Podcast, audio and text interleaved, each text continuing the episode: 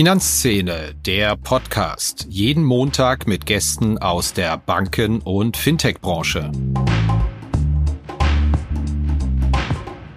Wir haben ja sehr bewusst in der Strategie 2024 darauf verzichtet, irgendwie darauf äh, zu setzen, dass die Zinsen ansteigen. Was jetzt bedeutet, dass ähm, jeder Zinsschritt ähm, dann eben auch bei uns, sage ich mal, auch in, in unseren Zielen, ähm, sage ich mal, positiv ankommt. Und wenn man sich die Historie anschaut, war das aus meiner Sicht auch richtig, weil wir tatsächlich als Haus auch zu lange darauf gesetzt haben, dass die Zinsen jetzt irgendwann mal ansteigen müssen und darauf auch unsere ganze Transformation in den vergangenen Jahren ausgerichtet hatten und dann immer wieder gesehen haben, dass wir doch den Druck auf der Ertragsseite hatten und dass wir nicht genug auf der Kostenseite gemacht haben. Und jetzt haben wir es mal umgedreht.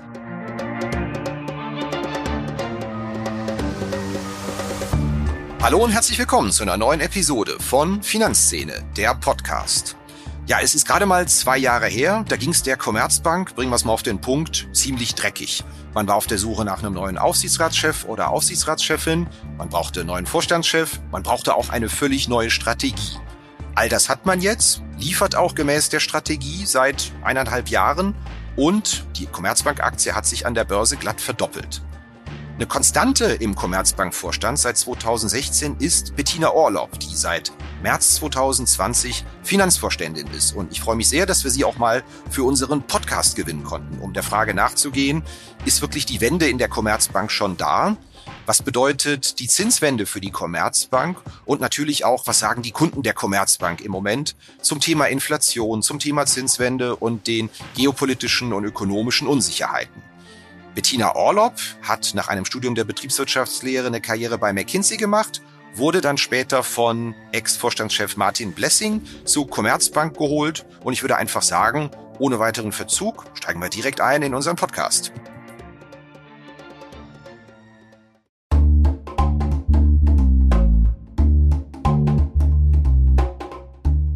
Inkasso ist ein großes Thema für Banken wie Fintechs.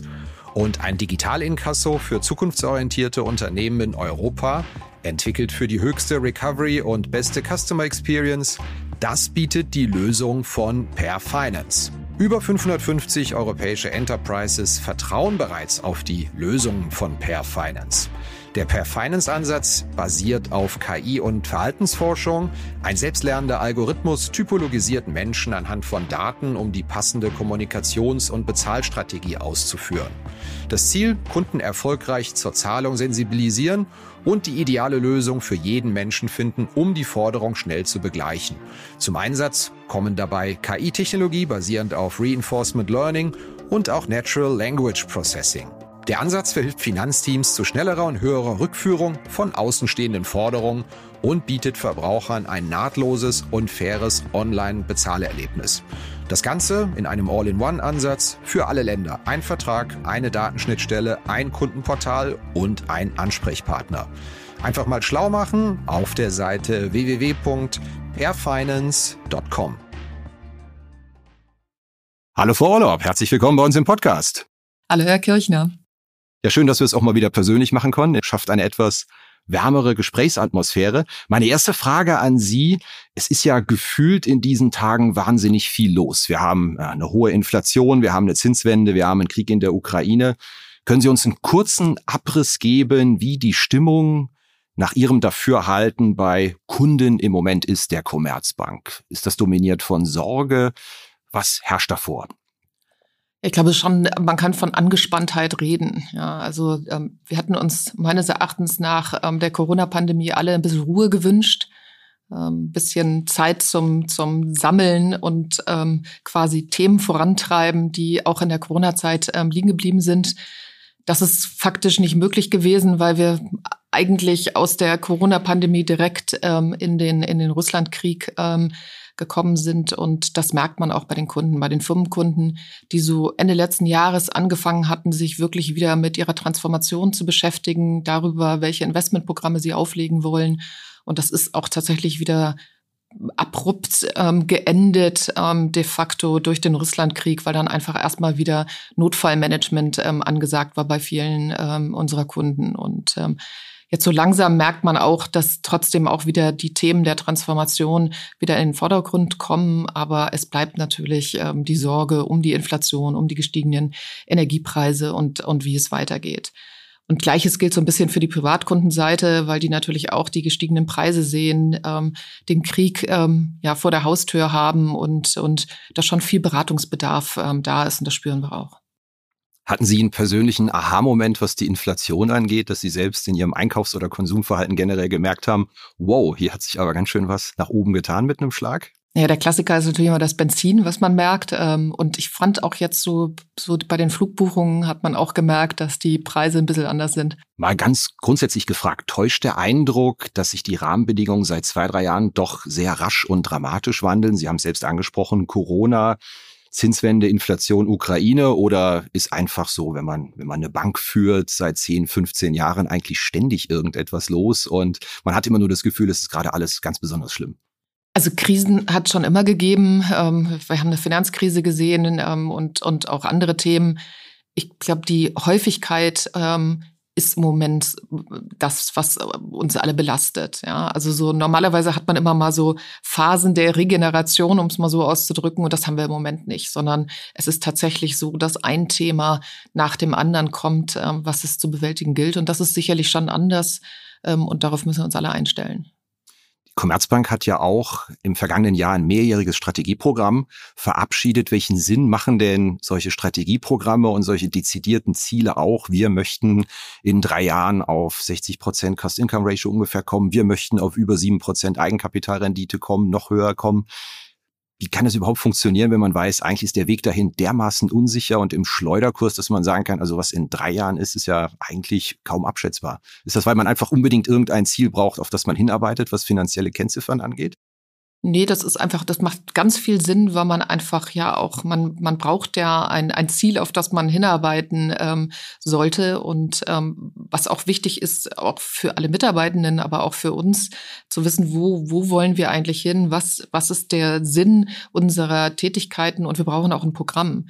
Ähm, und unsere Strategie ist ja auch, ähm, und so sollte eine Strategie auch sein, sollte eben auch Belastungen aushalten und eine Strategie muss nicht unbedingt sofort geändert werden, nur weil exogene Rahmenbedingungen sich ändern. Sie muss vielleicht adaptiert werden.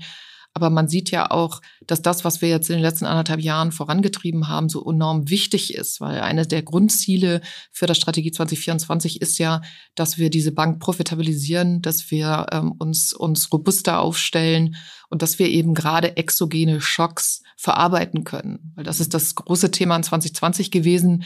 Wir hatten eine riesen Risikovorsorge zu verarbeiten und sind ähm, als Haus ähm, in die, in die, in die ähm, negative, also in die Verlustzone gerutscht. Und das ist genau das, was wir verhindern wollen zukünftig ähm, durch eine deutlich höhere Profitabilität, dass wir auch mal eben so exogene Schocks verarbeiten können. Und wenn man sich das erste Quartal diesen Jahres anschaut, dann sieht man ganz gut, dass das funktioniert. Wir haben auch im ersten Quartal eine relativ hohe Risikovorsorge gebucht als Reserve für das Thema ähm, Russland. Und wir haben trotzdem geschafft, ähm, ein sehr solides ähm, Quartalsergebnis ähm, abzuliefern. Und das ist genau Ziel der Strategie und deswegen ist das auch richtig. Vergangene Woche hat sich die Geschichte mit der Bankenunion erledigt, erstmal wieder für die nächsten zwei, drei Jahre, dass man sagt, die Vollendung der Bankenunion wird so nicht so unbedingt flott kommen, sondern wir müssen erstmal national wieder an Einlagensicherungssystemen und Krisenmanagement arbeiten. Hat Sie das überrascht oder hatten Sie da auch Hoffnung, wie viele Ihrer Kollegen, dass wir bei der Bankenunion in der Krise vielleicht etwas mehr Gas geben und dass den Wille, das Ganze zu vollenden, eventuell beschleunigt.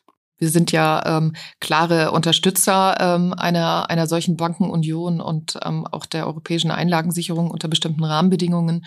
Ähm, und ähm, von daher würde ich aber sagen, ähm, heißt das ja immer noch nicht, dass es nicht irgendwann passiert, ähm, sondern ähm, ich bin mir ziemlich sicher, dass dieses Thema immer wieder auch aufgenommen wird und auch richtigerweise aufgenommen wird, weil wir brauchen aus meiner Sicht, brauchen wir eine europäische Bankenunion, damit wir Banken in Europa eben auch ähm, gegen unsere Wettbewerber ähm, international auch eben ähm, wirklich arbeiten können und auch wettbewerbsfähig sind. Ja. Ist der Schluss richtig, dass das Thema transnationale M&A sich vermutlich erledigt hat, wenn die Bankenunion nicht vollendet wird, weil es einfach viel zu schwierig wird, das mit unterschiedlichen Sicherungstöpfen hinzubekommen, mal große Fusionen über Landesgrenzen hinweg? Fusionen ähm, machen ja nur dann Sinn, ähm, wenn ich daraus auch einen Mehrwert ziehe. Und einen Mehrwert ziehe ich damit, wenn ich entweder auf der Ertrags- oder auf der Kostenseite Synergien realisieren kann. Ähm, wenn ein effizientes Ressourcenmanagement nicht möglich ist, ähm, weil es eben die Ländergrenzen gibt, dann ist das natürlich ein, ein großes Hindernis ähm, zur Sinnhaftigkeit von grenzüberschreitenden ähm, Fusionen. Das ist tatsächlich so. Kommen wir mal zu positiveren Themen. Keiner Ihrer Präsentation fehlt ja in den vergangenen ja eigentlich schon so, ich glaube, das ist seit Jahren so, der Hinweis, was der parallele Anstieg der Zinsen für tolle Sachen mit ihrer Gewinn- und Verlustrechnung macht und wie stark sie davon profitieren. Wie oft checken Sie so pro Tag, wo die zehnjährige Bundesanleihe steht und jubeln mit jedem Zinsschritt nach oben? Also das mache ich nicht täglich. Ähm, ich gucke mir natürlich schon ähm, von Zeit zu Zeit ähm, die Forward Rate an und spätestens immer dann, wenn wir im Quartal darüber berichten und man sieht es ja auch, das kann man auch im ersten Quartal konnte man das ganz gut beobachten, dass wir hier positive Ertragseffekte jetzt schon sehen. Bei der M-Bank in Polen sieht man das ganz extrem, ähm, weil da natürlich auch die Zinsschritte ja schon massiv passiert sind.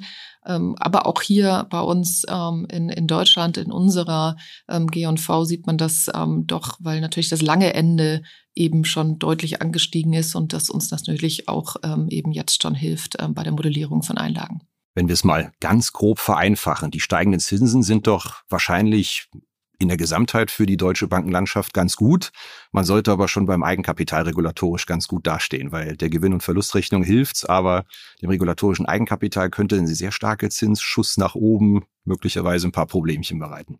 Es hängt natürlich auch immer davon ab, ähm, wie ich genau als Haus aufgestellt bin, wie ich auch meine Einlagen in den letzten Jahren ähm, modelliert habe. Also das sind viele verschiedene Faktoren. Ich kann nur sagen, ähm, für die Commerzbank ist es in der Tat, und wir zeigen das ja immer, Sie haben es angesprochen, ganz, ganz gut in den Quartalsberichterstattungen. Für uns hat das natürlich einen sehr, sehr hohen positiven Effekt, weil wir doch recht zinssensitiv sind als Haus. Hatten Sie denn überhaupt diese Zinsentwicklung, wie wir sie sehen, seit ja, Spätherbst, Winter vergangenen Jahres auf dem Zettel gehabt oder gehören Sie auch zur Fraktion, die die Hoffnung auf steigende Zinsen irgendwann komplett aufgegeben hatten?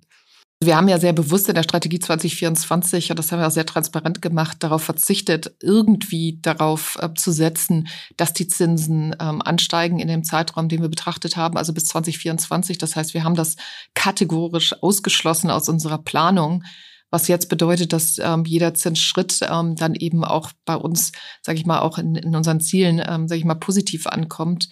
Und wenn man sich die Historie anschaut, war das aus meiner Sicht auch richtig, ähm, weil ähm, wir tatsächlich als Haus auch zu lange darauf gesetzt haben, dass die Zinsen jetzt irgendwann mal ansteigen müssen und darauf auch unsere ganze Transformation in den vergangenen Jahren ausgerichtet hatten und dann immer wieder gesehen haben, dass wir doch den Druck auf der Ertragsseite hatten und dass wir nicht genug auf der Kostenseite gemacht haben. Und jetzt haben wir es mal umgedreht. Ähm, jetzt haben wir, ähm, sind wir relativ ähm, aggressiv an die Kostenseite rangegangen, um eben auch, sag ich mal, richtig aufgestellt zu sein, wenn es nicht zu Zinserhöhungen kommt. Jetzt kommt es zu Zinserhöhungen. Jetzt ähm, profitieren wir natürlich auch davon. Das ist jetzt eine Antwort, die ein wenig Interpretationsspielraum lässt. Ich würde aber jetzt interpretieren, Sie hatten die Zinswende auch nicht so auf dem Zettel, weil Sie sie einfach nicht eingebacken hatten in Ihre eigenen Strategien. Naja, also, also ich finde schon, dass die Zeichen ähm, haben sich jetzt schon verdichtet ähm, über die letzten Monate, sage ich mal so, dass es wahrscheinlich zu einer Zinswende kommt. Aber ähm, wir haben immer darauf verzichtet, das in unsere Planung mit aufzunehmen, weil wir gesagt haben, wir sind da jetzt mal stockkonservativ. Ähm, und das wird erst in unsere Planung mit aufgenommen, wenn wir es auch wirklich tatsächlich sehen. Deutsche Bankkunden sind ja regelrecht manisch, was ihre Einlagenversinsung angeht. Und da beobachten wir auch schon jetzt seit na, vier, fünf Wochen, dass doch eine Bank nach der anderen ihre Verwahrentgelte entweder streicht oder ankündigt, sie bald zu streichen.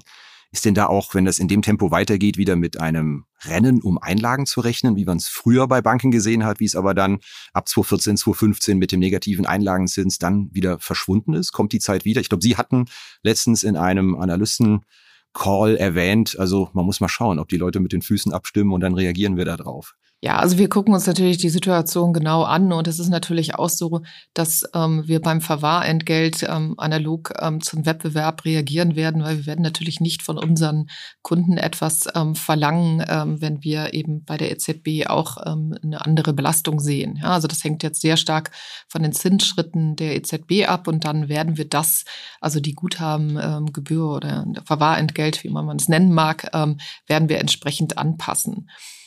Was dann darüber hinausgehend, wenn wir mal wieder in einem positiven ähm, Rahmen sind, was dann passieren ähm, wird, hängt ähm, natürlich erstens von der absoluten Höhe ab und dann natürlich auch von der Wettbewerbssituation. Aber ich glaube, ähm, solange wir uns jetzt nicht in Sphären ähm, ähm, nördlich von 100 Basispunkten ähm, Verzinsung bewegen, tun wir, glaube ich, alle gut daran, ähm, sehr vorsichtig damit umzugehen, weil ähm, Deutschland braucht profitable Banken und ähm, das, ähm, glaube ich, ähm, ist auch das, ähm, der Wunsch unserer Kunden, dass ähm, wir ähm, robuste, ähm, profitable Banken haben. Und deswegen ähm, ist da Vorsicht angesagt. Wollen die Hörerinnen und Hörer nicht allzu sehr mit Zahlen belasten, aber Ihr Delta auf die Zinsentwicklung ist ungefähr welches, wenn die Zinsen um 100 Basispunkte steigen? Dann?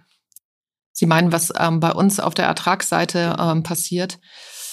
Naja, bei 100 Basispunkten, ähm, um, da, da müsste ja die gesamte Zinskurve, ähm, also wenn man unterstellt, dass die gesamte Zinskurve ähm, sich um 100 Basispunkte erhöht, dann ist das so ähm, bei uns ein, ein Effekt, ähm, der ist aber berücksichtigt dann nicht ähm, das Thema Guthabenentgelt, ähm, nicht ähm, das Thema ähm, Einlagenverzinsung und so weiter und unterstellt auch ähm, konstante Einlagenvolumina, also viele, viele Annahmen, aber dann reden wir schon ähm, etwas über 600 bis ähm, 600 Millionen Euro bis zu einer Milliarde Zusatzertrag, der da ähm, kommen kann. Aber wie gesagt, mit all den Nebenbedingungen, die ich gerade genannt habe, also nicht ganz einfach.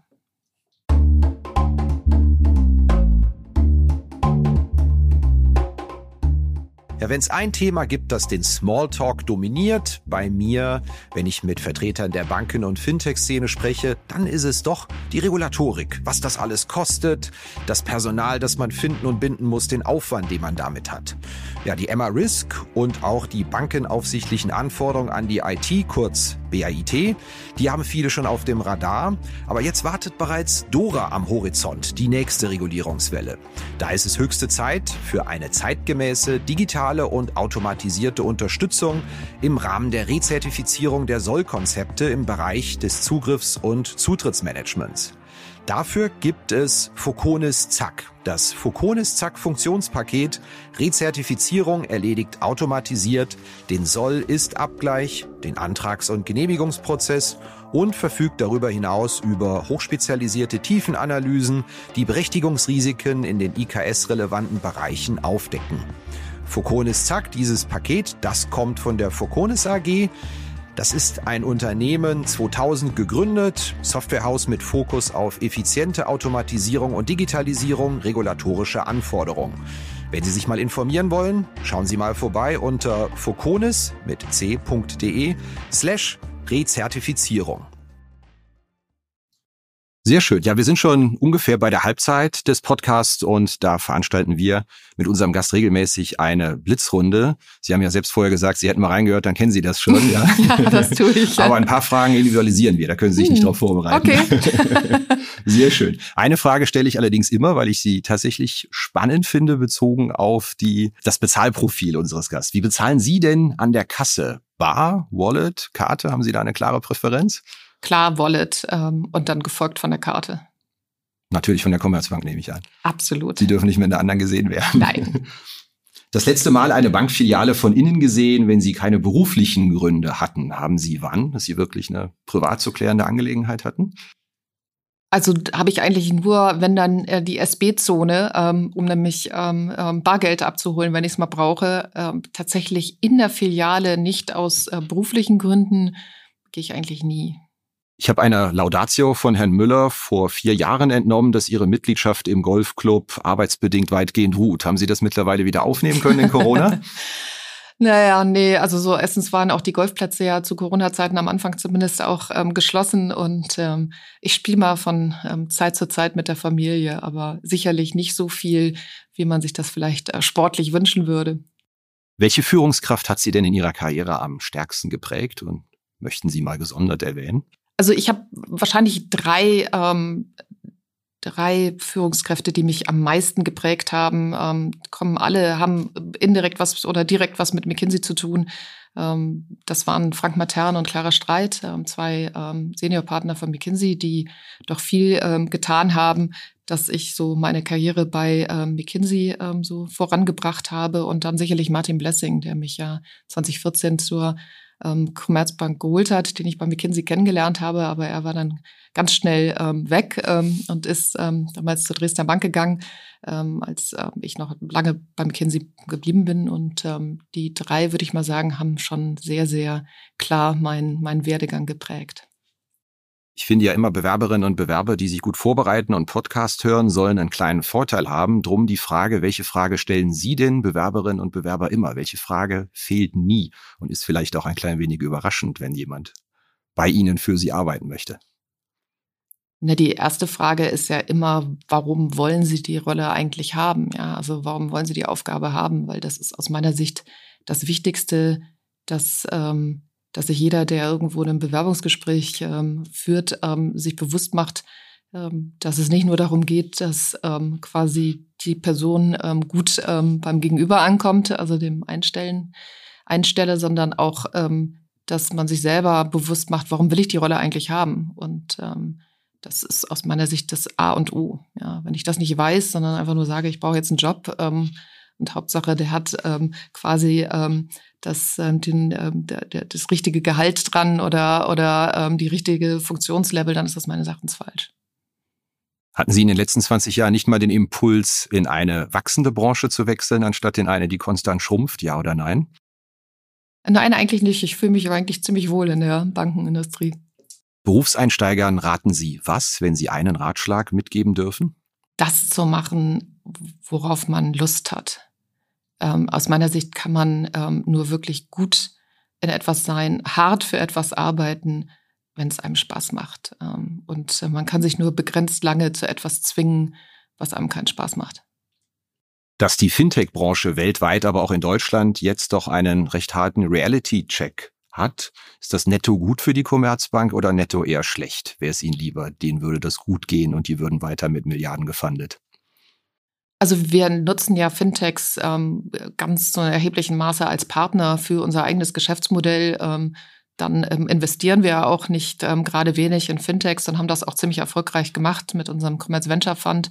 Ähm, gerade der erste Fund ist ähm, ziemlich gut gelaufen und ähm, der zweite Fund ist jetzt geschlossen, der dritte ist gerade gestartet. Also von daher haben wir schon Interesse daran, dass das auch weitergeht. Plus ähm, weil wir die Fintechs eben auch als Partner von uns ähm, begreifen, sind die für uns natürlich auch unglaublich wichtig für das ganze Thema Innovation. Also von daher ähm, glaube ich, ist so eine gewisse Bereinigung ähm, ist immer mal gut ähm, von Zeit zu Zeit, ähm, weil da gibt's ja auch doch ähm, mal so die ein oder andere Blase und die muss dann auch aufgepikst werden.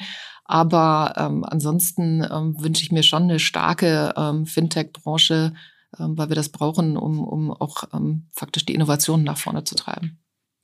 Wann hat's denn bei Ihnen das letzte Mal richtig Zoom gemacht, wenn Sie eine App oder eine digitale Anwendung oder eine Internetseite gesehen haben, dass Sie gesagt haben, hey, das nimmt mir wirklich etwas ab oder das löst für mich ein Problem, was eine super geniale Sache ist, wenn es jetzt natürlich nicht eine Commerzbank-App ist.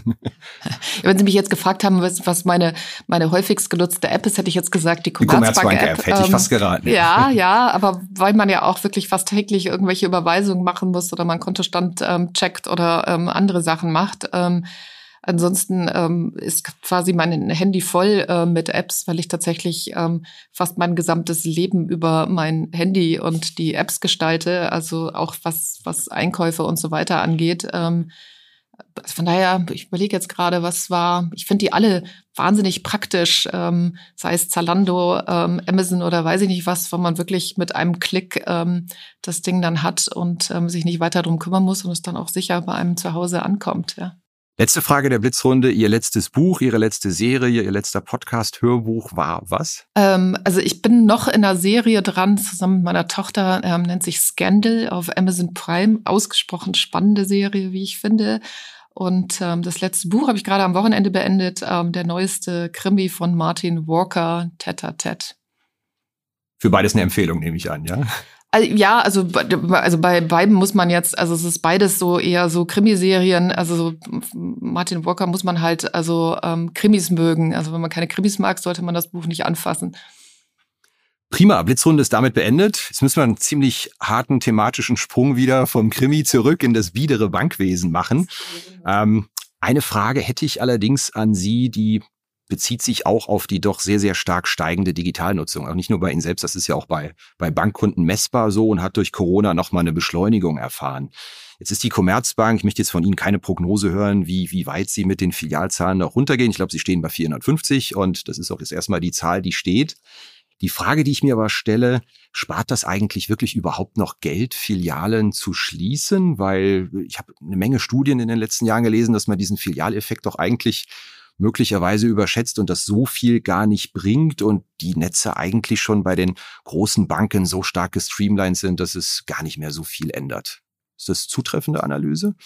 Also das hängt natürlich immer davon ab, ähm, wie man da, was man für eine Filiale schließt und und und was man natürlich dann auch ähm, als Alternative im Angebot hat. Ja, also wenn wenn ich natürlich schließe, weil ich eine zunehmende Nutzung der digitalen Kanäle habe, ähm, sei es mobile oder online, dann dann spare ich natürlich auch, ähm, weil ich natürlich dann auch Kapazitäten einspare.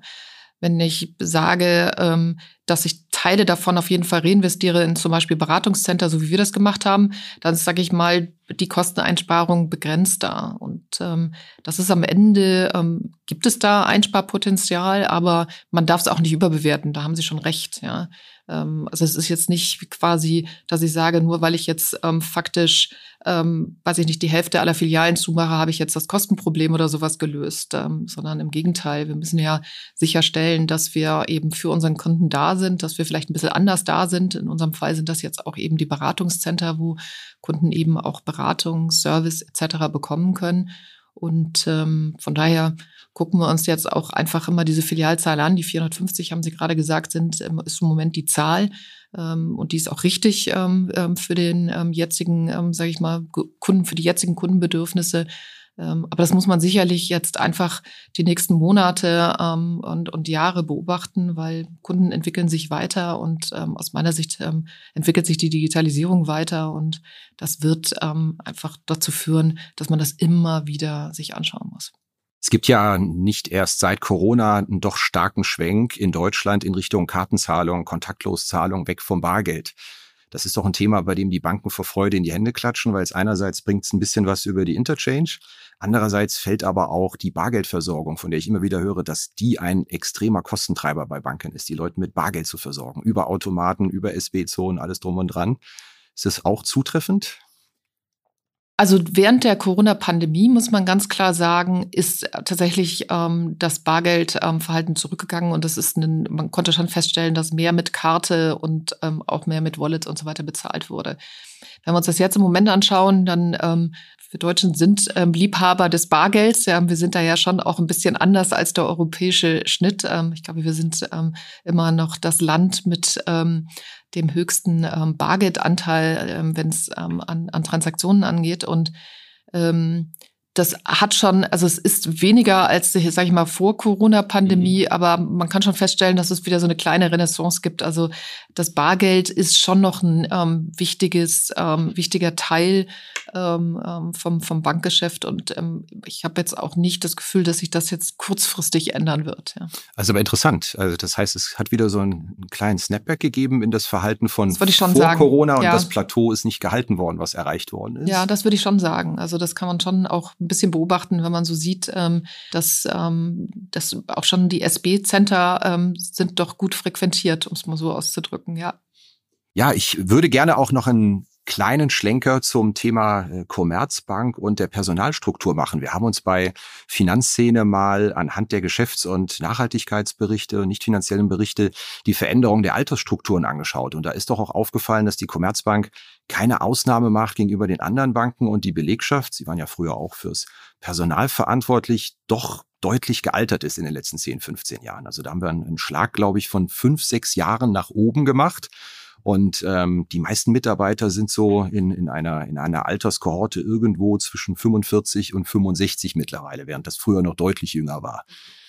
Ist das eine Herausforderung für das ganze Thema digitaler Wandel, dass man sagt, man hat einerseits äh, mit einer alternden Mitarbeiterstruktur zu tun, muss aber andererseits auch die Bank und die Dienstleistung heranführen an eine völlig neue Generation, die jünger ist. Ich stelle mir das herausfordernd vor, einfach als, als Trennung. Gut, also das ist, äh, es ist ja in der Tat ein, ein Branchentrend, hat natürlich auch ein bisschen was damit zu tun, ähm, wie die Strukturen sind und was halt eben auch in den letzten Jahren ähm, passiert ist. Und ähm, am Ende können wir ja seit Jahren beobachten, dass die Anzahl der Mitarbeitenden in ähm, in der Bankenindustrie ähm, abnimmt. Ähm, eben auf, aufgrund der Digitalisierung brauchen wir einfach weniger Personal, weniger Kapazitäten, um die Kundenbedürfnisse zu erfüllen. Ähm, und das hat natürlich zur Folge gehabt, dass ähm, man auch vielfach ähm, gerade am Anfang ähm, weniger Auszubildende, weniger Trainees etc. eingestellt hat ähm, und ähm, damit quasi ganz ganz natürlich einfach eine Alterung passiert ist, wenn ich wenn ich jetzt quasi nicht in der Pyramide genauso viele Leute wieder neu einstelle, wie hinten rausgehen, sondern im Gegenteil da eben eine Verschiebung habe, dann ist quasi die, ja, die Alterung passiert automatisch. Dann darf man auch nicht vergessen, dass wir ähm, dass wir ähm, noch damals das Thema Ostdeutschland hatten. Ähm, und das ist jetzt genau das, was, was, was, was jetzt auch uns in der Alterspyramide ähm, natürlich ähm, auch betrifft, dass wir viele Kolleginnen und Kollegen hatten, die damals ähm, zu uns gekommen sind nach der Wende und ähm, die jetzt quasi genau in diese ältere Altersstruktur reingekommen sind und wo wir auf einem Schlag mal faktisch ganz viele junge ähm, Mitarbeitenden damals ähm, integriert haben und ähm, die jetzt so langsam eigentlich auch ähm, rauslaufen. Und ähm, wir arbeiten da aktiv gegen. Ähm, wir, wir, wir denken im Moment auch gerade sehr massiv über, über eben auszubildenden Trainee-Programme im IT-Bereich, eben auch für die Digitalisierung, aber auch in den anderen Bereichen nach. Ähm, und ähm, versuchen dadurch, ähm, sage ich mal, die Altersstruktur zumindest jetzt mal ähm, stabil zu halten.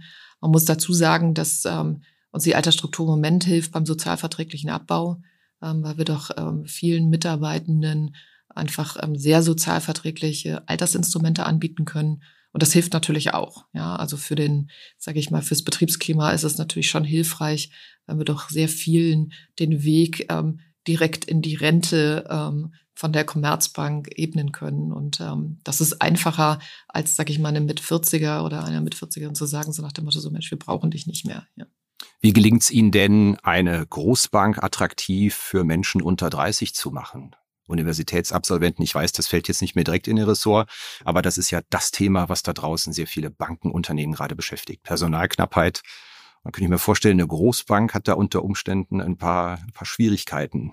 Ja, aber wir haben natürlich ähm, unglaublich viel ähm, Vielfalt zu bieten. Ja, also wenn, wenn man bei uns anfängt, kann man einfach extrem viele Themen sich anschauen, Rollen kennenlernen, äh, man kann international arbeiten. Und das ist schon, ähm, das ist schon ein Mehrwert. Plus wir haben eine Größe, wo man das ganze Thema Work-Life-Balance ganz anders, ähm, ähm, ähm, ganz anders äh, ja abbilden kann. Das hat auch was mit Vereinbarkeit von Familie und ähm, Beruf zu tun. Können viel mehr, viel, viel mehr Flexibilität in, in Teilzeitprogrammen anbieten, als was kleine Häuser, Fintechs und so weiter anbieten können. Ähm, und das, ähm, ich glaube, die Kombination hilft. Also wir lancieren gerade im CFO-Bereich auch ein Trainee-Programm nur für, für den CFO-Bereich. Und aus meiner Sicht ist das total attraktiv, weil die, die sich dafür interessieren, können dann nicht nur den Finance-Bereich sehen, sondern sie gehen auch in Investor Relations, sie gehen in die Treasury, sie gucken sich Tax an. Also man kriegt wirklich eine ganze Bandbreite von Themen ähm, präsentiert, um sich dann entscheiden zu können, was will ich eigentlich in meinem Leben anfangen. Und das ist aus meiner Sicht hoch attraktiv. Sie haben es jetzt gerade angesprochen oder angeschnitten, das Thema Vereinbarkeit, Familie und Beruf. Wir bei Finanzszene wühlen uns ja regelmäßig durch Geschäftsberichte auch gerade von Regionalbanken und wir wundern uns doch immer wieder, dass gefühlt in kaum einer Branche der, ja, die, die Spreizung zwischen dem Frauenanteil in der, in der, in dem Beschäftigtengruppe insgesamt und den Frauen in Führungskräften so krass ist, wie das im Bankenwesen der Fall ist. Also die meisten Banken haben ja sogar einen leichten Tilt in Richtung weibliche Mitarbeiter, zwei, drei, 54 Prozent der Mitarbeiter. Und wenn man dann mal auf die Führungsebene und in den Vorstand reinschaut, dann reden wir wirklich über äh, maximal eine, eine Frau. Und in der ersten Führungsebene bewegen wir uns immer noch sehr häufig so im Bereich 10, 15 Prozent. Haben Sie da eine Erklärung für, da Sie die Branche ja nun auch in- und auswendig kennen und Ihre Binnenperspektive drauf haben? Nee, da ist die Commerzbank ja anders. Deswegen ist das ja schon mal ein gutes Beispiel. Und ähm, auch bei uns ist das so, ähm, und ich war ja mal Arbeitsdirektorin, ähm, da war auch klar, dass unsere Zielzahl irgendwann 50 Prozent ähm, Frauen in Führungspositionen sein sollte, weil 50 Prozent auch der Anteil von Frauen in der Commerzbank ist. Deswegen, das muss das, das, das finale Ziel am Ende sein, dass wir da wirklich eine Ausgewogenheit haben. Wir haben jetzt mal ein, ähm, sage ich mal, etwas kurzfristiges Ziel, ähm, 40 Prozent ähm, ähm, rausgebracht, was wir jetzt kurzfristig erreichen wollen. Wir sind im Moment bei, ich glaube, knapp 35 Prozent. Und äh, wir haben zwei Frauen im Vorstand und ähm, aus meiner Sicht ist das eben ein Thema, was sich auch nicht, das lässt sich halt nicht über Nacht lösen, sondern das ist etwas, wo man wirklich kontinuierlich dranbleiben muss. Und das ist sicherlich der Vorteil der Commerzbank, dass das Thema tatsächlich sehr früh aufgenommen wurde ähm, weil ich am Ende, auch da ist die Pyramide wieder da, ich muss eben schaffen, ähm, wirklich erstens ähm, Kolleginnen am Anfang zu begeistern, sie dann aber eben auch halten und dann auch eben in die Führungspositionen bringen. Und das, das schaffe ich eigentlich nur, wenn ich auch immer wieder den fairen Anteil befördere. Und das ist genau das, was wir bei der Commerzbank machen, dass wir extrem stark darauf achten, dass wir bei Beförderungsrunden etc. auch wirklich diesen Anteil faktisch, den wir, den wir sehen, dass der dann auch wirklich tatsächlich ähm, befördert wird. Und deswegen ist das etwas, was über Zeit ähm, ähm, sicherlich ähm, immer ähm, besser wird. Und dann arbeiten wir natürlich auch mit, mit ähm, ja, sehr vielen Maßnahmen dafür. Werden Sie dazu von Analysten und Investoren auch mal befragt in One-on-Ones, wie das bei Ihnen ausschaut? Ist das ein Thema, das Investoren schon umtreibt oder? Offen gesprochen, nein. Also so, es ist das ESG-Thema ist per se bei den Investoren, und da muss man immer unterscheiden, bei den Investoren gibt es ja diejenigen, die die Investmentmanager sind und diejenigen, die, sag ich mal so, eher auf der Governance-Seite unterwegs sind. Auf der Governance-Seite ist das schon ein wichtiges Thema.